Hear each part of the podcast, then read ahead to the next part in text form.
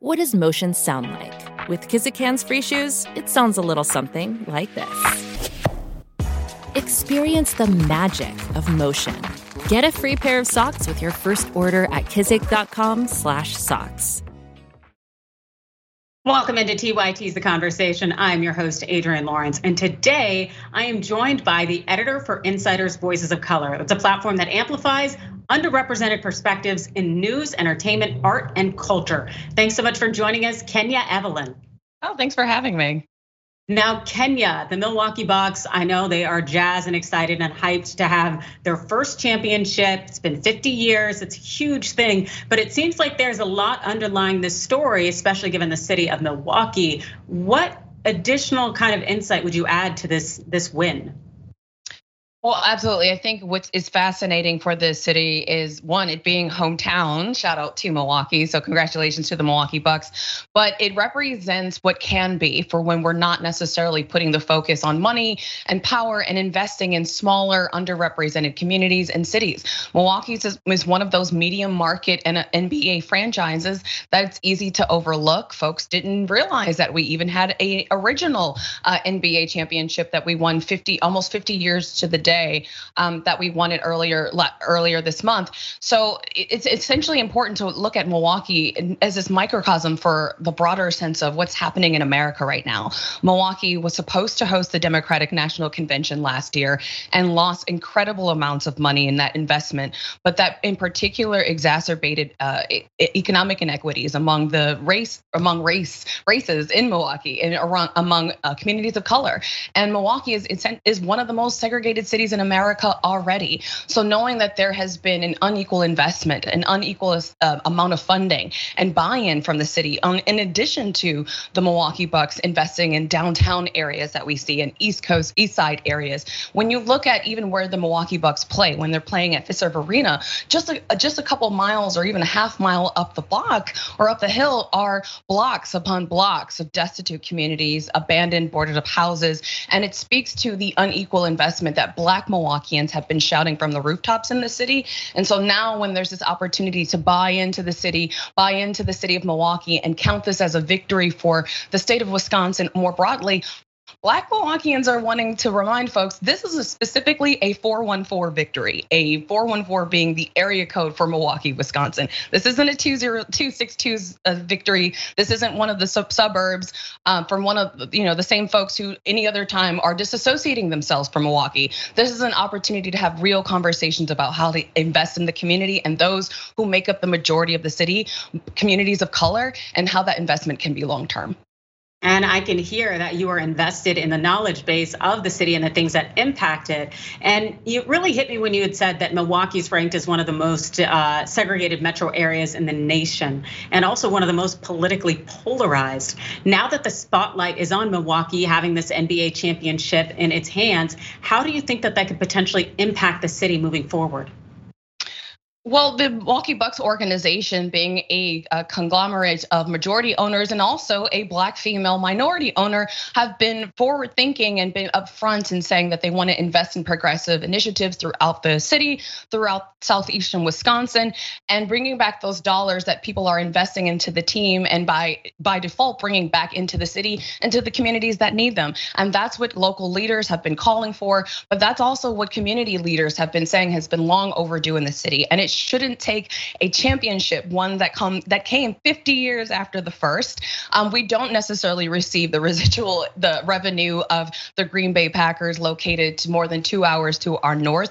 We're oftentimes overshadowed and in the shadow of our sisters in Chicago. So we don't necessarily get that buy-in. We don't get the publicity and we don't get the added revenue that brings. But now here's that opportunity. And instead of squandering that opportunity and continuing to invest in and build up communities where folks aren't living, and it is perpetuating and exacerbating what is the beginnings of gentrification in the city of Milwaukee. Let's invest those in the same communities in the north side of Milwaukee and the west side of Milwaukee. The same blocks that if I go every 5, 3, or 4 years as someone who has moved away from Milwaukee in my adulthood looks exactly the same as it did when I was a child. Let's talk about investing and revitalizing all of Milwaukee instead of where the Bucks play.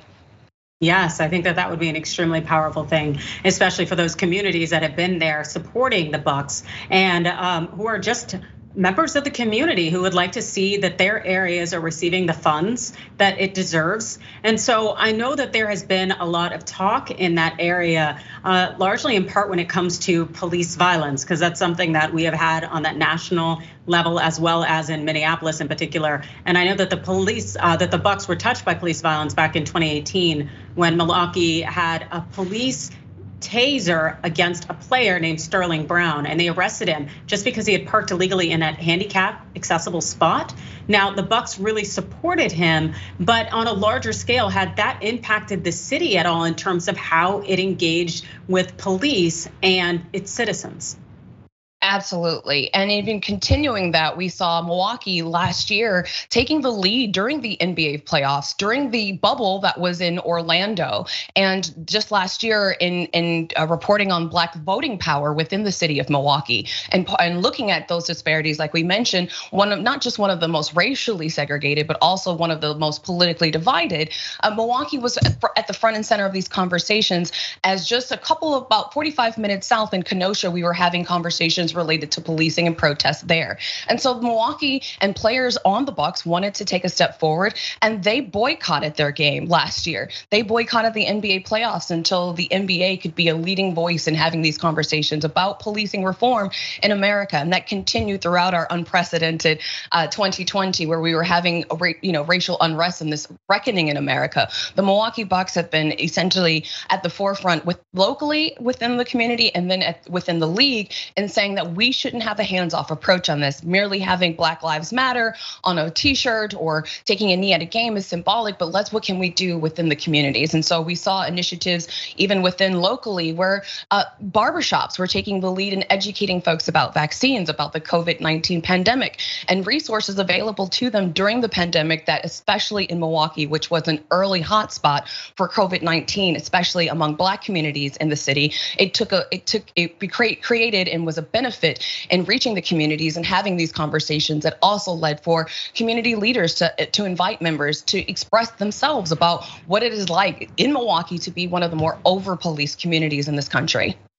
Yes, and that is something that we have to continue having these conversations, and that we need to make sure we advocate for change. And it sounds like change is something that is definitely on the forefront for Milwaukee. And I know that when you work for The Guardian, you were covering Black diasporas. And I know that the Bucks also have a number of players who represent Black faces across the country and the globe. How is that having an impact on essentially how people see the NBA and its stars? Well, that's another thing that fits Milwaukee perfectly. Many folks don't know that Milwaukee at one point was the most foreign city in America before, it's being a predecessor to New York City. And at that time, of course, it was mainly European immigrants. Milwaukee has a large Polish, Irish, Italian population, but that legacy of welcoming new communities to Wisconsin and to southeastern Wisconsin and the city more specifically has always been there. Milwaukee has a large Hmong population. Milwaukee has a large Ethiopian and Eritrean population on account of diversity visas and refugee placements. But this has been a community that has said, we will welcome you. And that is the narrative, that is the message that Milwaukee, through the Bucks, have wanted to show. When you looked at nearly the estimated 65,000 fans who were out and about in the city on the night that we won the NBA Finals, myself being one of them, you did not see the most segregated city in America. Yes, you likely saw the white white Wisconsinites who largely live on the outskirts of the city or in its more gentrified eastern parts, but you also saw a community that is Milwaukee 365 or 24/7 when we're not having NBA finals, when it isn't Packer season with our neighbors to the north or our counterparts, the Milwaukee Brewers. You're seeing the very faces that make up Milwaukee, and Milwaukee is a mostly community of color. And so that is an opportunity for the Milwaukee Bucks organization through their players, through welcoming players, like what we saw with Giannis Antetokounmpo coming from Greece and many other players coming from abroad, this welcoming sense that this can be a part of the NBA culture as well as just as much as it is a part of Milwaukee's culture. Yes, and it's supposed to be a reflection of American culture in terms of having this true melting pot or mixing salad, however they want to say it. And so being able to have that NBA championship be reflective of that is a very beautiful thing. And we only have a few minutes left now, but I'd love to talk about what you are doing now moving forward, as I know a lot of the guests that you have been a reoccurring guest on TYT. So let's talk a little bit about what you are up to now. Please let us know what's coming down the pike for you. Yeah, so we're looking at, with Insiders Voices of Color, we're going to be looking specifically at the state of Black women. And of course, fittingly, we're having that conversation today as prominent athletes, Black women athletes in the Olympics have decided to take a step forward, prioritize their mental health with Simone Biles. And oftentimes the stigmas that come with Black women taking ownership and agency in the storytelling and leadership of their own lives. And we see that playing out not just in sports, we see that playing out in media, we see that playing out in politics, and we want to further unpack that conversation, unpack what it looks like as a consequence, or even what's at stake when Black women are leading the conversations about policies and initiatives that will impact us specifically and more largely the broader community. That is a powerful thing. Can you please tell the viewers where they can find you? Sure, on everything live from Kenya, or you can also follow us at VOC Insider for Voices of Color. Excellent. Thank you so much, Kenya Evelyn. Thank you for having me. Welcome into TYT's The Conversation. It's Adrienne Lawrence, and this time I have senior news editor at Insider. She manages stories and reporters who cover a diverse range of beats, including politics, communities of color, and much else. Ms. Kadia Tubman, thanks for joining us. Thank you so much for having me.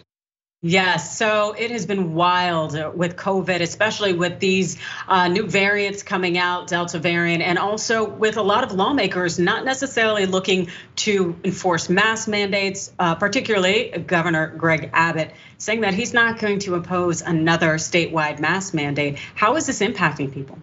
Yeah, incredibly so, considering that the state is seeing a sharp rise in cases and hospitalizations. Amid the Delta variant being ravaging through the states, people are not handling this well. There is a struggle right now that we're seeing, not only in states like Texas, but other red states where there's a pushback against mandates, against restrictions. And right now it seems like there's either the people or the politics at stake here. And so in Texas, we see Greg Abbott, it's so reminiscent of 2020.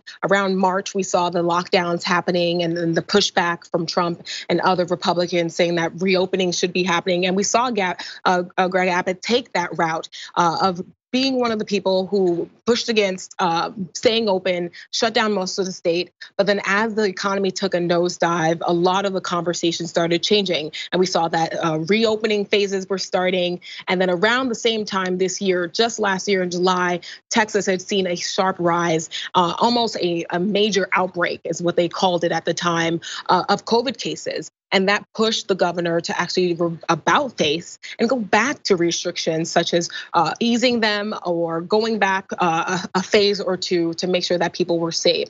Now, this did not end well, of course. We saw that a lot of conservatives, even a handful of local Republican lawmakers had pushed back and even entered lawsuits against the governor for these restrictions. And so we can expect that there's a lesson to be learned on so many fronts, but that we can expect that the governor himself might be a little bit hesitant to repeat last year, whereas we could see some sort of restriction, some sort of lockdown, some sort of mandate.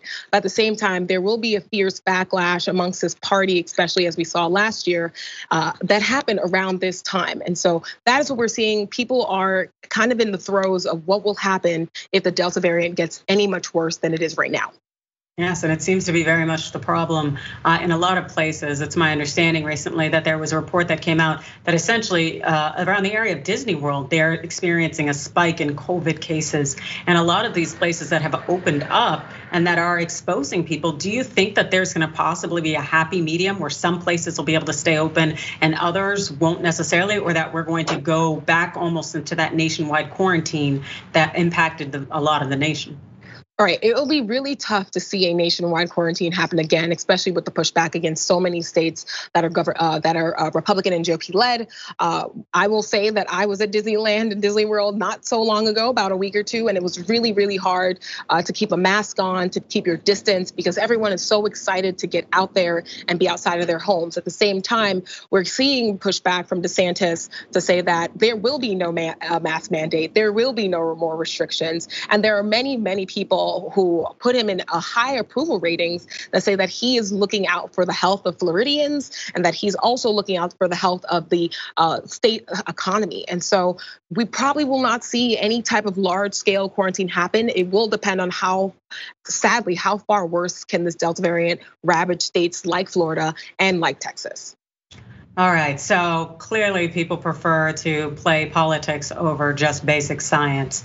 But in terms of the possibility, worst case scenario, in terms of getting people to act, do you think that we'd have to suffer at basically having other countries lock us out permanently before we really get the message that we have to do what we need to do?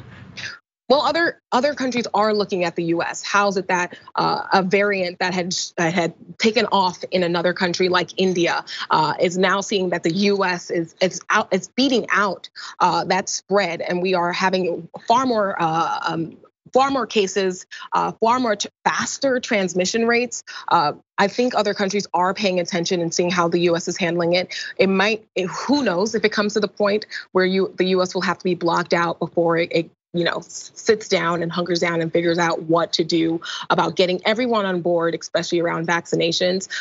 That's also reminiscent inside of Florida right now. We're hearing from DeSantis, the Republican governor there, saying vaccines help, vaccines save lives. At the same time, pushing against any mask wearing, any social restrictions that might be coming as recommendations from public health officials, from experts, from other politicians who worry about the safety of the population.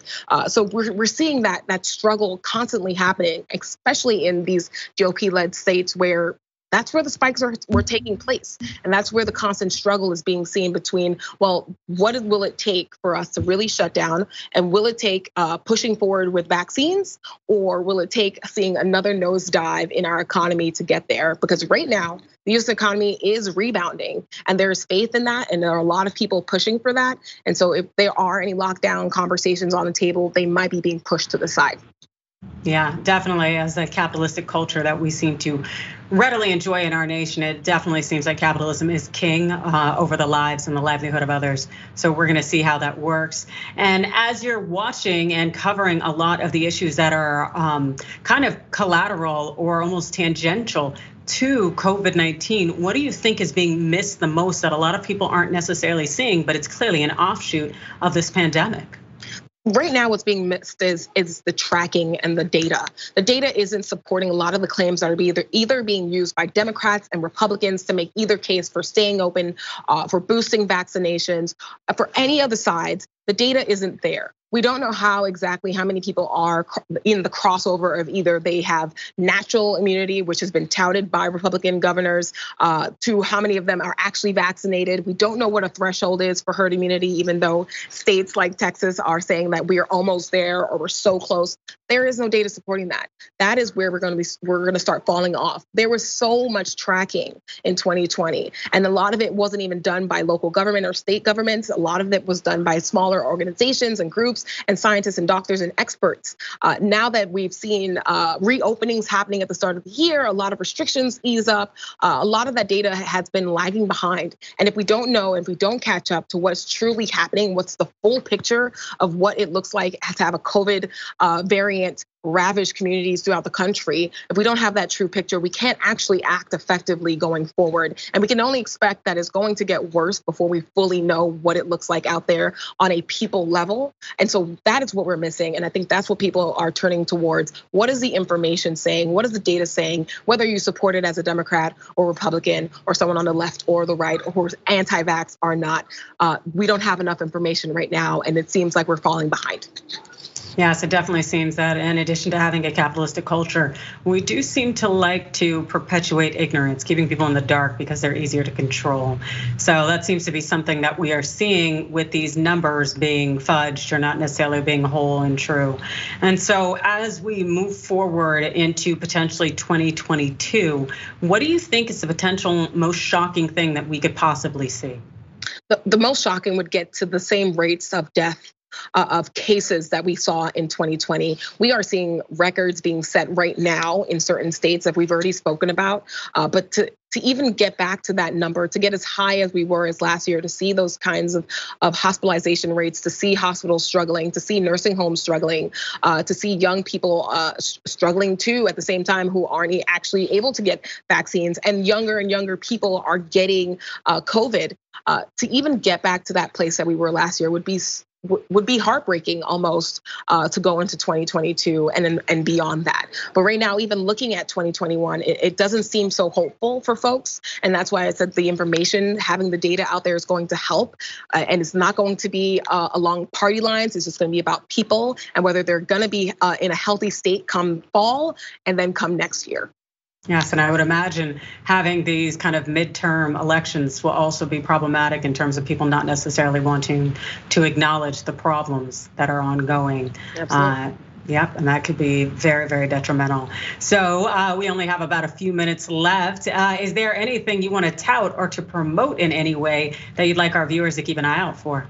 Yeah, I would say definitely keep an eye out for we're doing a great job at Insider of tracking COVID cases and reporting them as much as possible, as fast as possible. I would say keep an eye out for anyone and anywhere, whatever dashboard you use, I would say look at them. Ask your states, ask your local government, where can you get accurate information? Because that's what we're going to be needing going forward. And that's what everyday people are going to need to make the best decision for themselves. Because a lot of these states are saying that it's going to be on the individual, it's going to be personal responsibility, but you can't really fault people for taking full responsibility for their actions if they are not informed. And so I say that keep an eye out for the information wherever it is that it's coming from, but always ask the question, who is it serving in certain perspectives?